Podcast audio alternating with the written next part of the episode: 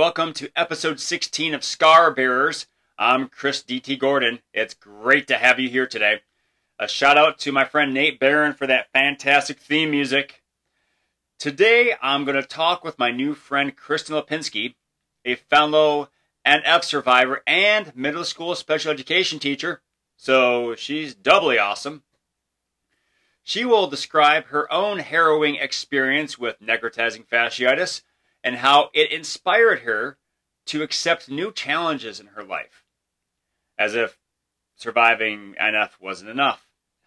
Today's sponsor is skydiving. Skydiving, a great way to combine the thrilling illusion of flying with the worst wedgie you'll ever get. Now, please enjoy this conversation with Kristen.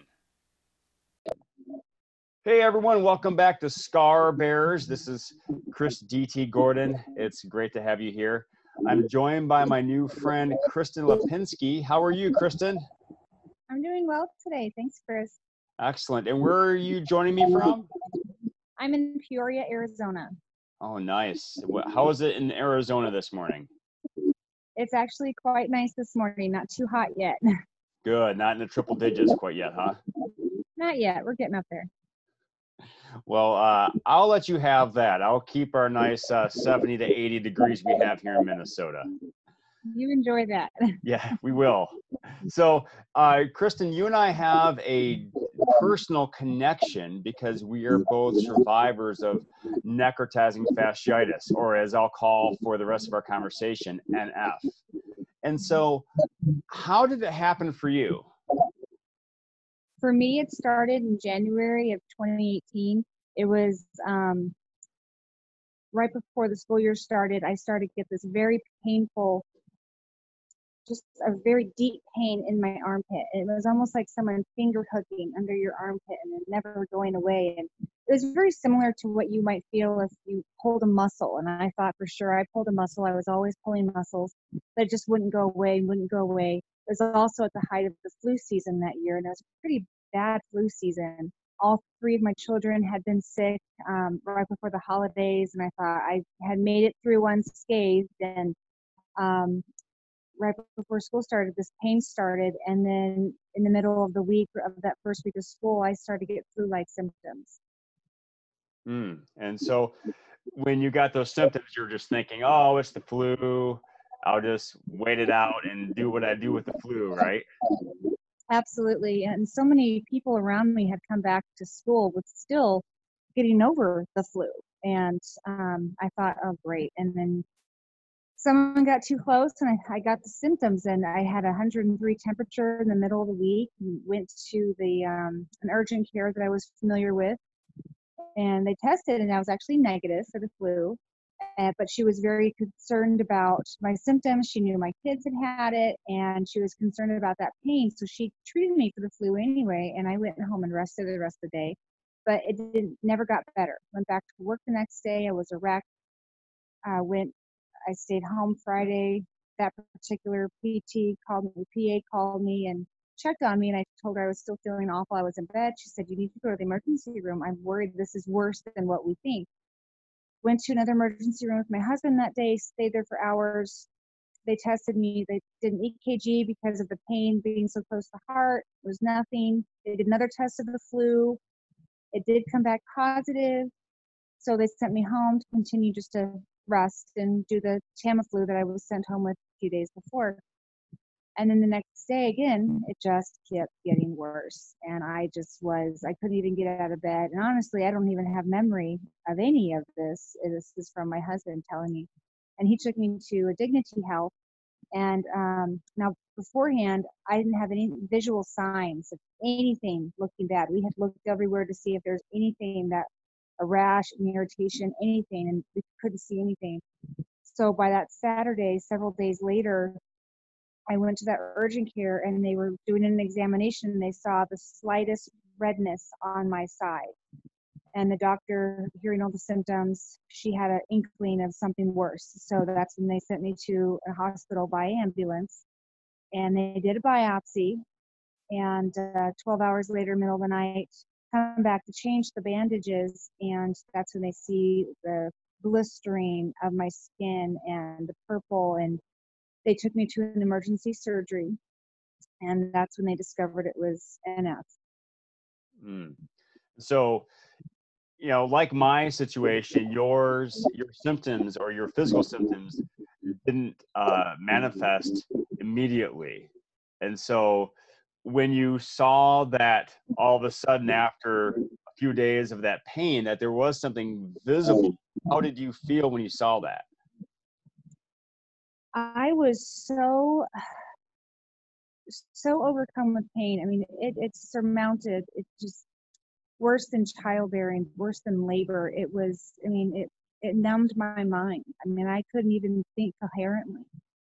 My mother-in-law would take over caring for my kids because I just was in bed and I could barely think.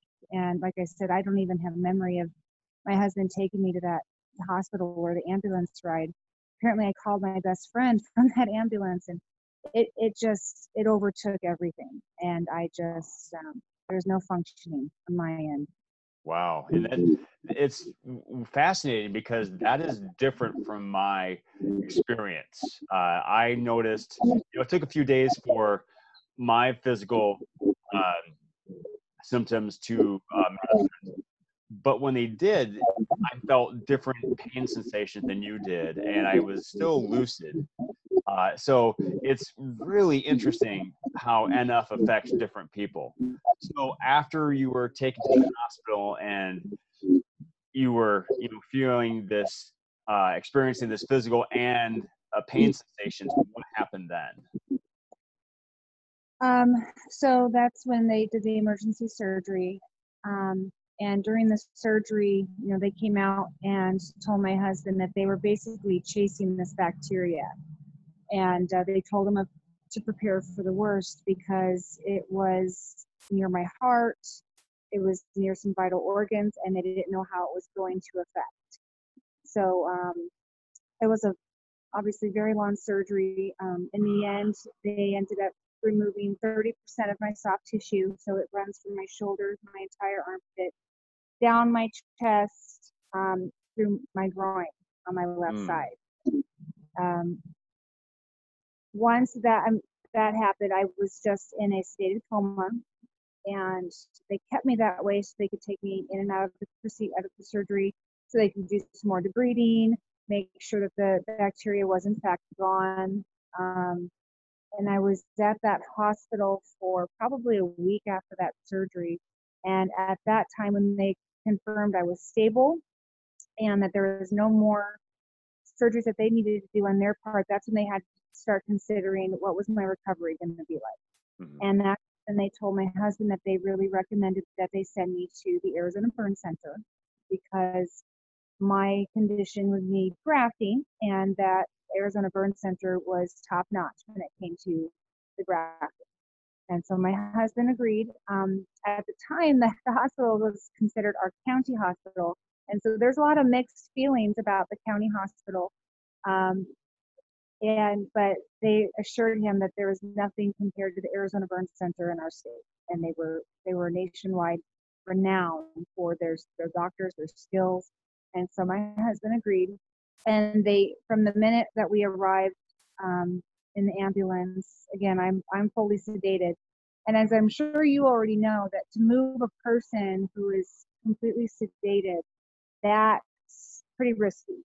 Mm-hmm. And they, they wouldn't have done it if it hadn't have been for those pretty extreme circumstances that they had to get me to that point. So they they got me there safely. One of the head surgeons of the burn center met my husband out there, gave him peace of mind that they would take care of me. They got me into the OR pretty quickly to just check the situation out. They said that there was very little debriding they had to do. The doctor still raves about the surgeon that took care of me at the um, at St. Joe's, and um, it was from there that they had me um, still sedated, still comfortable, really just monitoring. Um, it was within a few days they tried to wake me up at the burn center, but I was having trouble breathing, and so when they did a chest x-ray, they saw that my lungs had been filled with the chest cavity, not my lungs, the chest area between my lungs um, had filled with fluid. So Mm. then they had to go ahead and put a port in. And uh, as that was draining, about two liters from each side had been drained out. Oh wow. So by being flat all that time, um, that had just done a number on my chest. So they kept me under for another couple of weeks. My husband said it was a total of 24 days in that sedation. Um, they wanted to just make sure that I was completely healed, comfortable. They had started putting wound vacs on the wounds. Um, I know there was at least two. There could have been three while I was sedated. Um, when I was under, I remember having so many different dreams, vivid dreams. I still remember nightmares really because a lot of it had to do with me looking for my children and uh, falling in the pool. Uh, just- a lot of things that my mind was trying to make sense of what was happening to me. Um, I do remember one point um, I was walking on my school campus from my classroom to another classroom to go see some students, and there wasn't really anyone on the campus, which isn't you know too not um, uncommon for me to walk on campus and everyone's in their classroom and I'm going from room to room. But uh, there was no one that I could see, but yet I could hear my husband's voice, and he was telling me, "You're you're being comfortable. We have you sedated. We don't want you in any pain." And I'm looking around, going, "Huh?" and- I remember a woman's voice saying, "I'm here to help you. I'm here to help take care of you and let you know your kids are safe." I'm looking, or did I get a nanny? And I'm thinking these thoughts in my dream. And so then, of course, I have several other dreams, and then all of a sudden, I'm um, waking up. Another weird dream before I woke up, and it included throwing up rainbow. Very Oh. odd. And then all of a sudden I'm awake, and there's my mom and my sister-in-law in my face saying they almost lost me. And of course, my mind goes to, I was in a car accident, Mhm. and then again, it's my kids. And so, and after that, I blinked out again. And then my mind was so off, I kept seeing kids everywhere. All these Mm. kids were coming to take care of me. Well, in fact, it was the nurses. But in my head, it was it was the kids. Oh, wow. And in the hospital, I was in the library. yeah, it was. Uh, I was tripping out. Yeah, n- uh, really quick. Uh, were you under the influence of ketamine by any chance? Which one? Ketamine. Uh, you know, I don't remember that name. Okay. I was Because- on fentanyl a long time. Okay. Because when uh, during my sedation and my first number of weeks of my recovery, I was on ketamine, and I I can tell you stories about the hallucinations I was having. Uh, let's put it this way: at one point, the room flipped upside down Oh, while I was awake. Oh yes. Yeah. And so, yeah, we I'm sure between the two of us, we could write a book about uh, the different hallucinations. And so, um, going, I guess, uh, fast forwarding a bit to when you finally woke up, what was that like? very surreal when i my husband came in and he just started going right into honey you you got necrotizing fasciitis. And i was like what is that? And of course oh, well i couldn't speak. I had no voice. So he's right up in my his ear up in my mouth so i can ask him what is that? And and he says it's the flesh-eating bacteria. And my mind immediately went to a previous Grey's Anatomy episode where uh, a young woman who was on her honeymoon got necrotizing fasciitis because she um she fell and I guess she cut her leg on oyster shells.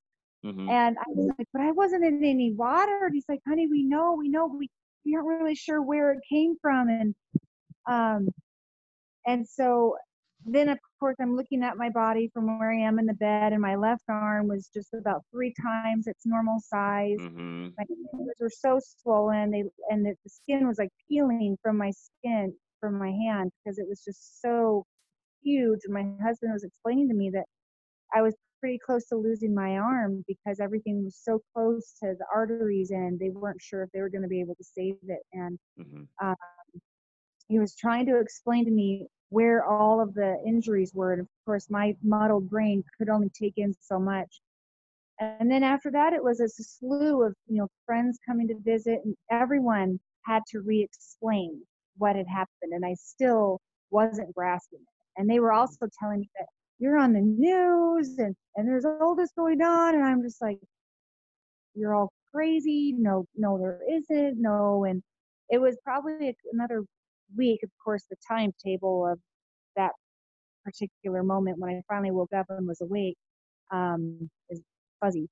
But um, it, it, it took a long time for me to really understand okay, I really got sick and I had this strange thing attack me and I still don't know why. And they had been speculating that I had cut myself shaving, maybe with an old razor that had done it. Um, and, and maybe it was a combination of things. I still think it has to do with um, chafing and maybe it was a, a razor that was too old.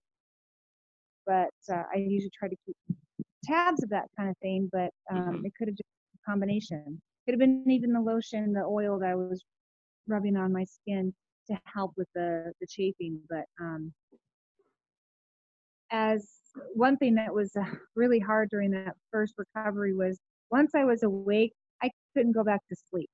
Mm.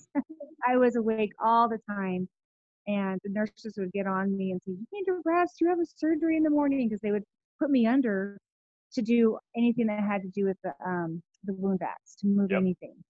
And so I was very grateful for that. And I just remember telling them like, I can't sleep. You know, I obviously I've been asleep for quite a while now. I can't sleep. And so movies became the thing that I could do because I couldn't read, couldn't focus, yeah. couldn't hold a book. And so I my husband would bring me movies and I would just kind of stare at them. Otherwise, my mind would just get lost in itself. Mm-hmm. And I, you know, I would get down the why me path and what, why did this happen? And anyway. And so, um, you know, I guess first of all, what kind of movies were you watching? I, when I was in there, um, I'm not sure if, if you're familiar with the Marvel Cinematic Universe or uh, the Netflix series like Daredevil. Oh no, I haven't watched Daredevil yet. Okay, that that had just been released when I was in when I was in the hospital. So I watched a lot of Daredevil, a lot of Flash. I'm a big geek, as you can see, and so that was my go-to. What were you watching while you're uh, in the hospital? Well, at first my husband tried to get me on Netflix, and that was hilarious because I had my daughter's tablet and I only had the one, the right hand to work, but my hand-eye coordination was not together. So me trying to get the thing to start was hilarious. But unfortunately, the the Wi-Fi in the hospital was horrible, and so we oh. ended up not. Netflix didn't work for us. I tried, but we could only do things that I had previously downloaded. Mm-hmm. So my husband ended up bringing in our portable DVD player that we've had since the start of our marriage, which had been about 12 at that point and then all these DVDs of just movies that I've liked. I'm I'm a I love the 80 movies and just the funny comedies. And uh, I love to cook, so I had a lot of food movies, you know, Chef, Julie and Julie, Julie, Julie and Julia, and and he'd bring some of those, and I would get upset with them because I was like, I can't eat, I can't drink, I'm but yet you bring me these. I said, no, no, no, no but yeah, like uh, I loved all the John Candy movies. You know, mm-hmm. they would make me laugh, or they would just at least take my mind off of what was going on for a couple hours. Yeah. So, how many surgeries uh, did you have in all? Uh, you know, including the uh, debridement and the wound vac and the skin graft harvesting and placement uh, surgeries. Uh, a rough count when I was talking with the nurses through my stay was about a total of 24, and I was there about 75 days. Wow. Including St. Joe's. Um, yeah, the uh, my time in the hospital it included um, they moved me to another room that wasn't the, the burn ICU, and uh, from that point on it was getting me to stand up. It was balancing out the amount of the, the, food they were giving me, which I could not stand. I had nightmares and I would wake up gagging with that horrible food tube. mm. They, uh, it was a lot of wound vac changes. It when my skin, the area was finally healed enough to start the grafting, they did all the explaining of the type of grafting they would do. First, they would try it out with like the pig skin or something. Uh, and then after they knew that was okay, then they would start doing the grafting. So they started in the groin. And I remember thinking, okay, this is okay. I'm feeling okay. Then they did that first bandage change and oh, it's Yeah. like doing a slide out on sunburn on asphalt. It, oh, um, that was horrendous. And I had one of my good friends, my best friend in the room, and she about fainted from the pain that I was having and the heat in the room. And oh, it was horrendous. And from Mm. that point on, it was just piecemealing together. Um, Mm.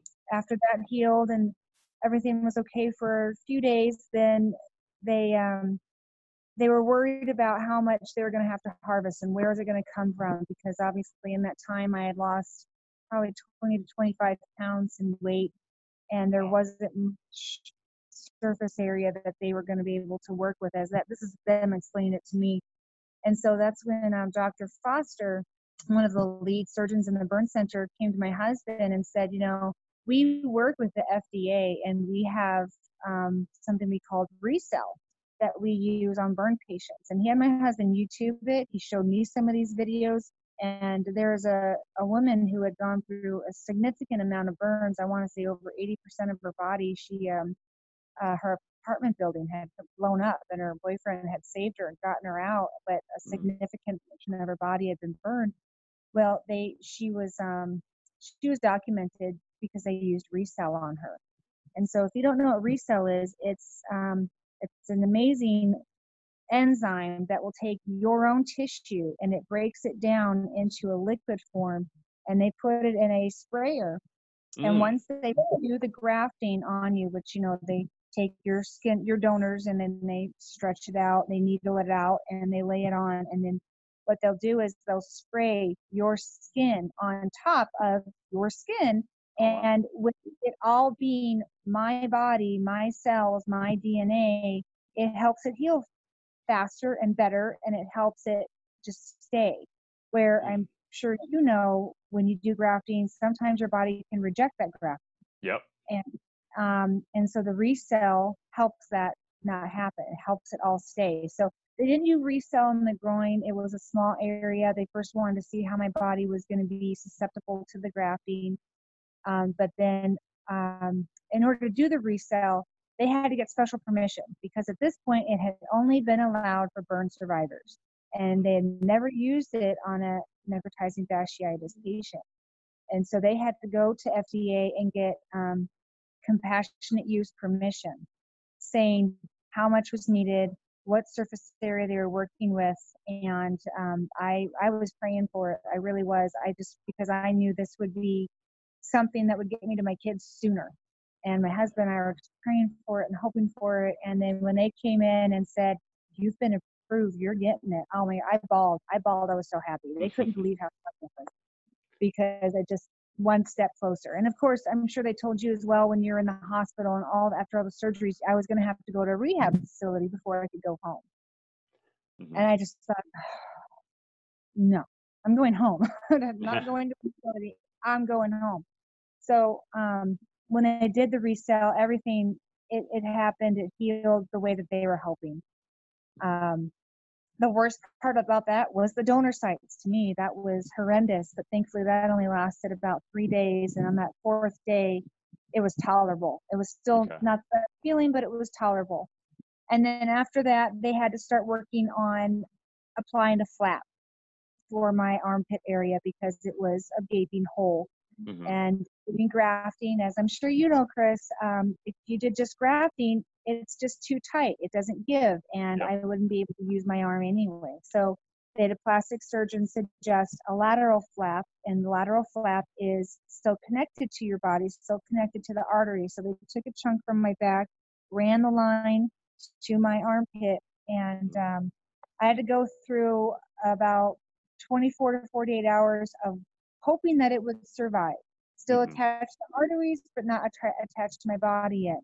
and that was just a horrendous time because the nurses would come in and say, "Don't move, don't move," and I'm like, "Okay, I have to be still for 20, 48 hours." Are you kidding me? And um, that was just horrendous. I was so nervous because I wanted it so bad, mm-hmm. so that I continue to heal and get out of there.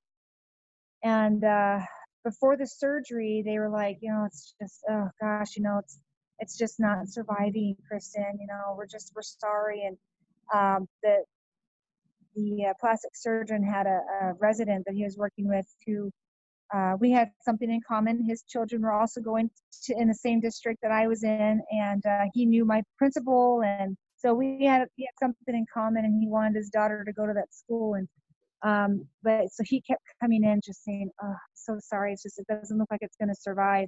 And so they had me scheduled to go in to hope to reattach it. But when the surgeon came in, he said, eh, yeah, it's not looking like it's going to survive. So we're just going to remove it and then we'll talk to you about the free flap. And that would be having to do a much longer surgery to take a flap from another section of the body, which I know you know about. Mm-hmm. And then that's um, even even even dicier, you know, wondering if that's going to make it. Mm-hmm. So we go in the surgery, and I'm on, I'm um, I've come to terms with okay, we're gonna have to go through this. It's gonna be longer. My husband was devastated because he wanted me home, and I was like, okay, let's do this. And so did it, woke up, and I have the resident's face in my face going, we got it, we got it. Like, we got to save a lot of it. Oh my gosh, it's attached. And I was just, oh, I, again, pride, happy tears, because again, it was like, now we can move forward. Yep. Um, it was, we definitely had to baby the flap. We had to protect the flap. the flap was the baby for a long time.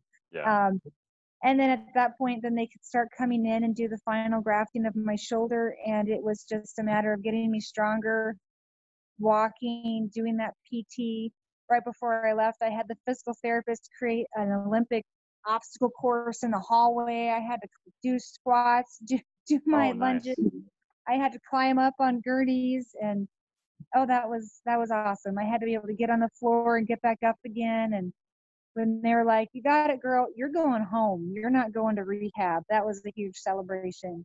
And I was sent home the March 31st, and Easter that year was the very next day, April 1st. Oh wow! And I was so ecstatic to be able to go and be home there with my family and uh, have a celebration because I missed out on my oldest daughter's birthday, Valentine's Day. Not that we make a big deal about it, but it was something that you know we would do little gifts or you know something with each other and i was happy to be there for easter that's great yeah um you know i i missed uh my twins' birthday i was in the hospital and so they actually had a small party uh for me and for the twins uh, in the hospital where we brought some presents to open. And so, you know, you just do what you can. And I'm yeah. so happy that uh, that procedure worked and you were able to um, be discharged without having that physical therapy, you know, go to that rehab center. So after discharge, what was your next steps? What well, were... they sent me with a wound vac on the axilla area to just continue the healing around the flap and the grafting that had just been done. And I had had to have the wound vacs um, on and off to just continue to heal that grafting. Really quick, Kristen. The- I'm, I'm sorry, I didn't mean to interrupt, but I was thinking that maybe we should explain what a wound vac is because you and I both know what it is, but mm-hmm. someone listening might not understand that. So, what is a wound vac? Well, you may have to jump in and help me explain it, but a wound vac is basically they will like suction off the area of the body that needs to have that healing. And what it is is um, it's going to be it's recycling the fluid in your body in the skin area that it's like aerating the area in order to continue to heal it and keep the healing going because just the oxygen in the air it needs more than that. Yes. You want to jump in and help me out here? Yeah no i i think you you know uh, without getting you know too technical to the point where we're uh, running into uh, accuracy accuracy issues i think that's pretty good so, so I'm sorry. Uh, keep going forward with uh, what you were telling me.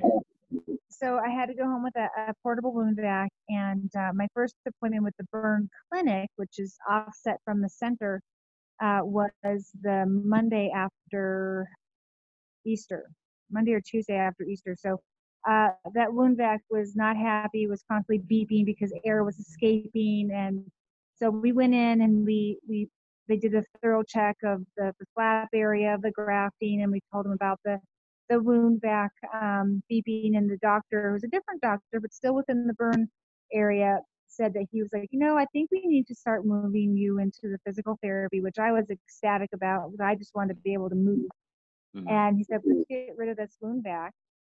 And that was probably one of the one of the few times I had to be awake for the removal of all the, the tape and the bandages.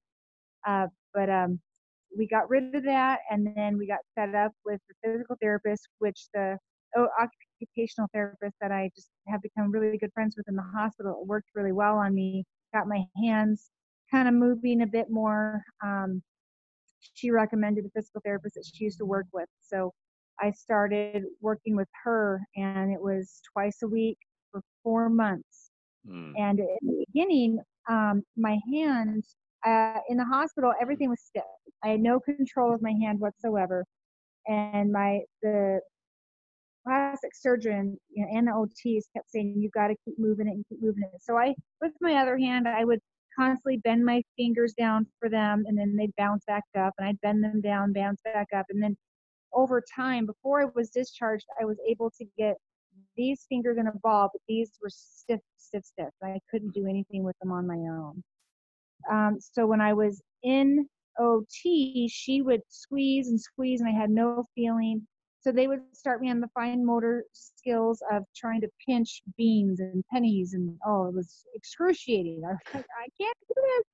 Uh, but so doing that for a few weeks, finally got to the point where I can get this finger down, and then I was able to start moving. And so it, it just it started to get the nerves moving again.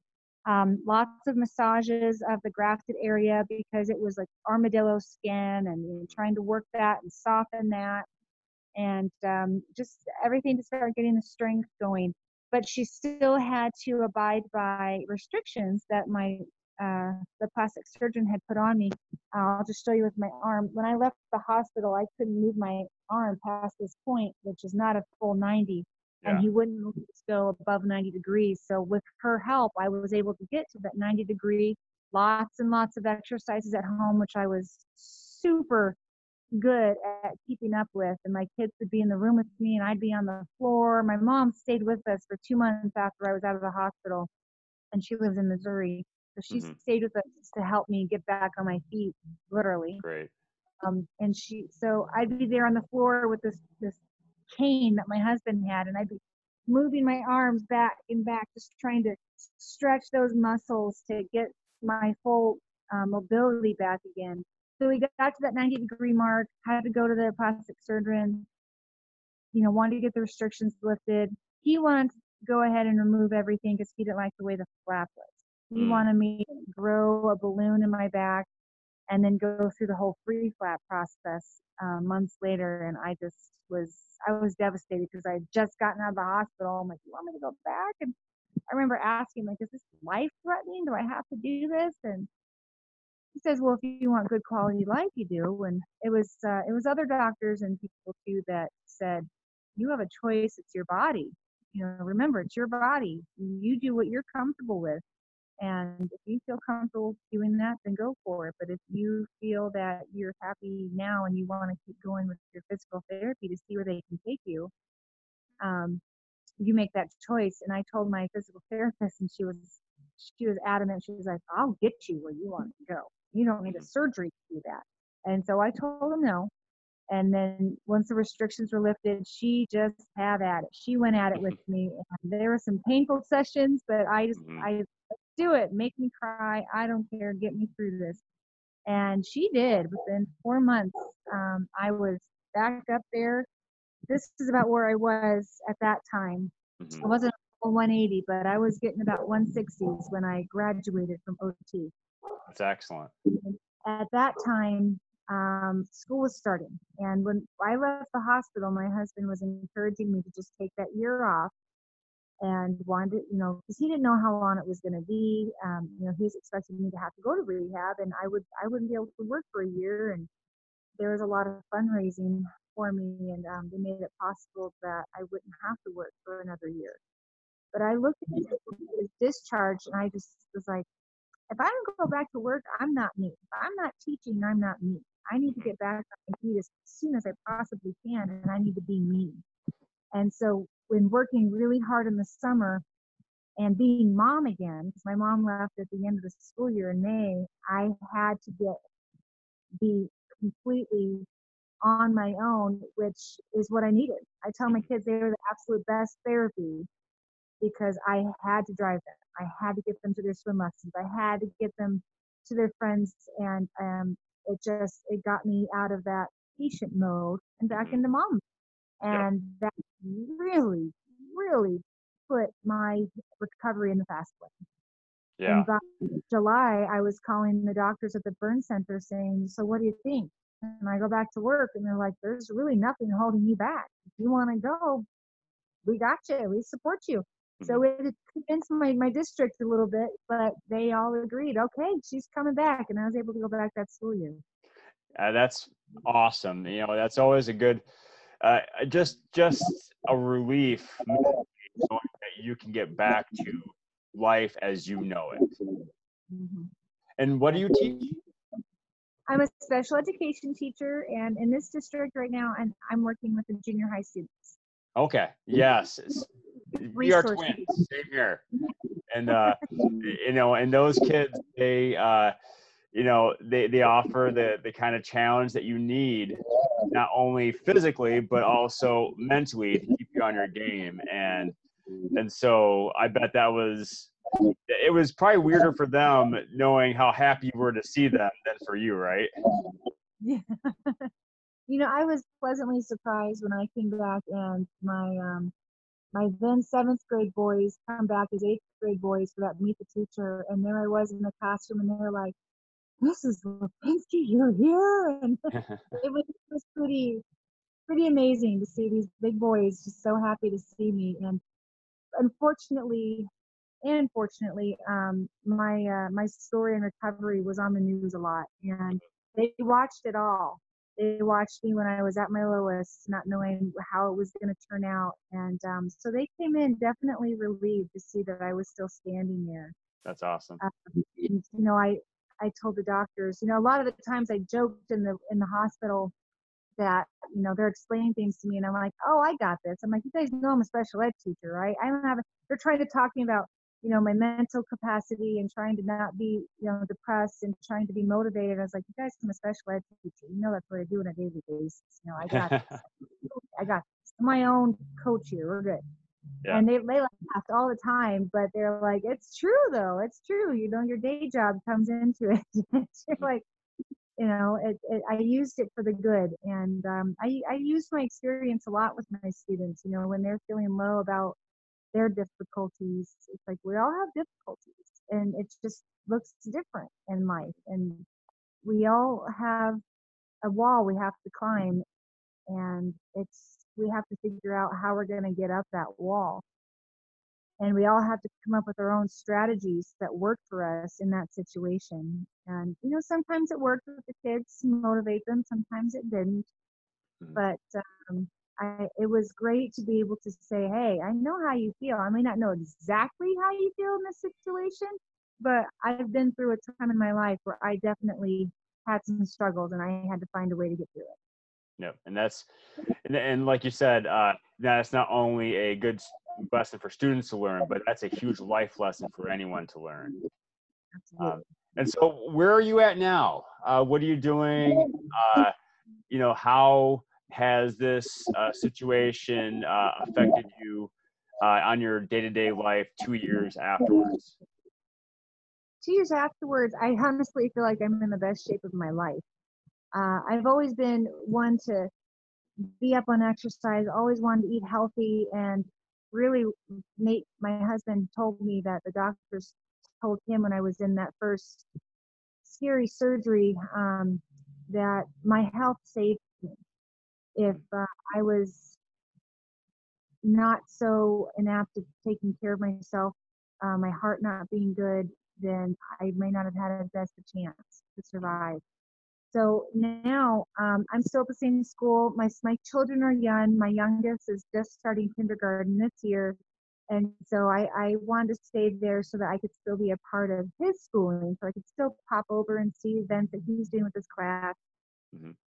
Um, but during that time, I I really fell in love with occupational therapy, and I had worked really well with occupational therapists before being a special ed teacher and I just I really loved what they had to do. I loved the sensory aspect of it all, and I I just started to fall in love with it. And I I told the occupational therapist, who also was a previous teacher, that I think that was something I wanted to do. So some point in my life, I would like to get to occupational therapy school. It's not in the finances right now, mm-hmm. and honestly, it really isn't the best fit for my family if I were to stop what I'm doing um, so it's on the it's on the list. You know, one day maybe we can make it happen. But um, right now, I'm I'm really happy with my school. I'm really happy with my students, and I'm still working with my junior hires. And our first day of school is tomorrow. All right. Yeah.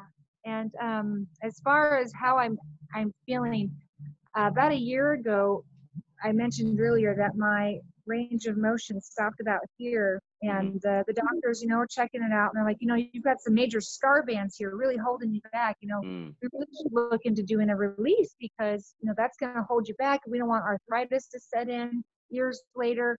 So we talked about my options. I did not want to do more grafting.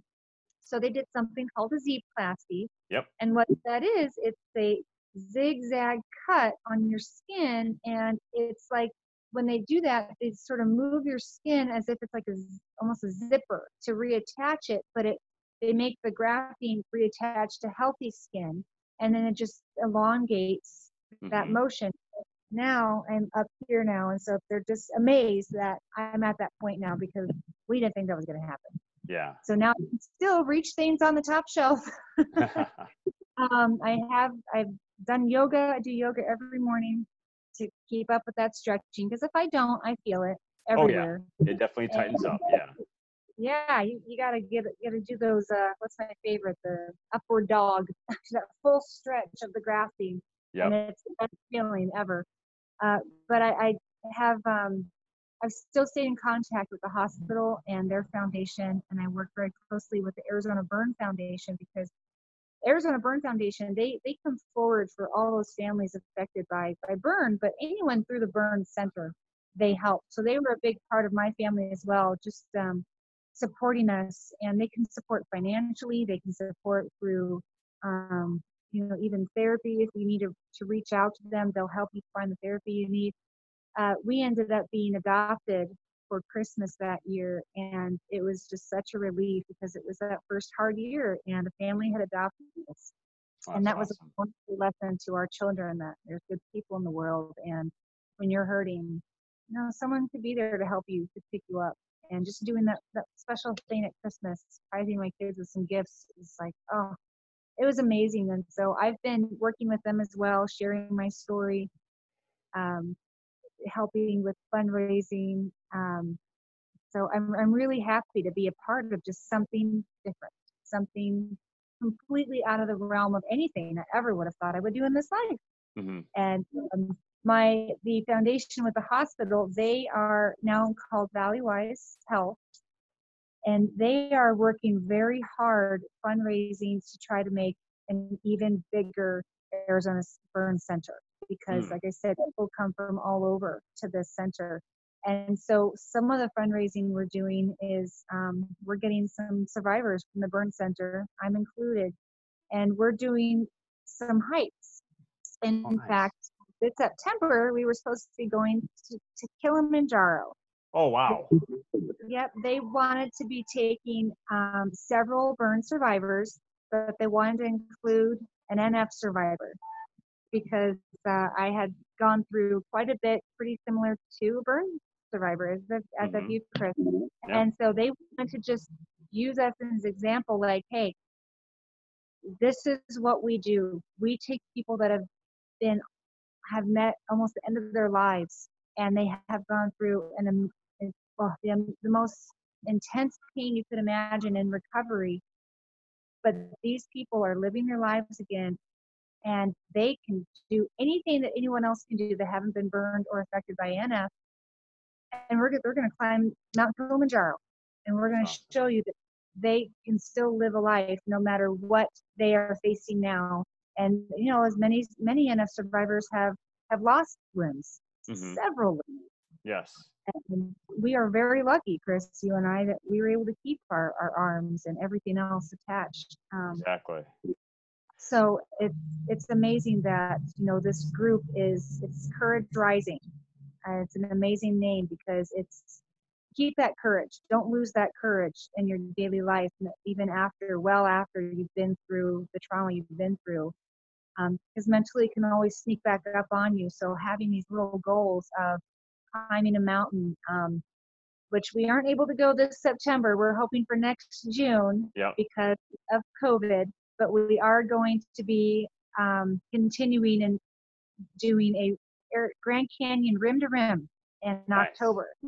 So we're training for that right now, and it's it's great because it gives me that physical purpose just to keep going and uh, keep healthy and it's like no i, I got to keep showing that you can still live a great life an active life exactly that's a great that's, that's a, yeah that's a great message so if someone want to reach out to you or learn more about the arizona burn center where would they go uh, they can go to um, really just type in the Arizona Burn Center and Valleywise Health, and it'll pop up. The whole uh, story of the Arizona Burn Center will pop up and then they can go to azburn.org if they want to look at the Arizona Burn Foundation. Okay, great. Well, it's been a, a pleasure talking with you, Kristen. I greatly admire you and appreciate your story. Uh, and it's weird how much it correlates with mine. and, right. so it really, uh, it really made me made my day to talk with you today. Thank you, Chris. I appreciate it. So uh, you have a great day, and we'll talk with you later. Okay, thank you. I hope you enjoyed my conversation with Kristen. I have to say, I messed up. I forgot to ask her what her favorite dinosaur was, and it is a Triceratops. If you want to find more about her, you can find her on Facebook under Kristen Lipinski If you want to check out what the Arizona Burn Center has to offer, you can check it out at azburn.org. And, and if you are interested in Valleywise Health, you can check that out at valleywisehealth.org. As always, I humbly ask you to like and rate this episode, subscribe to the podcast, and share it with anyone who you might think would appreciate it. Also, please visit my website, chrisdtgordon.com to see what I have to offer as a professional speaker. Check out YouTube and LinkedIn at Chris DT Gordon, as well as Instagram at at sign Chris DT Gordon. Thanks again for joining me. Please have a great day and remember to pass on perfection and go for greatness.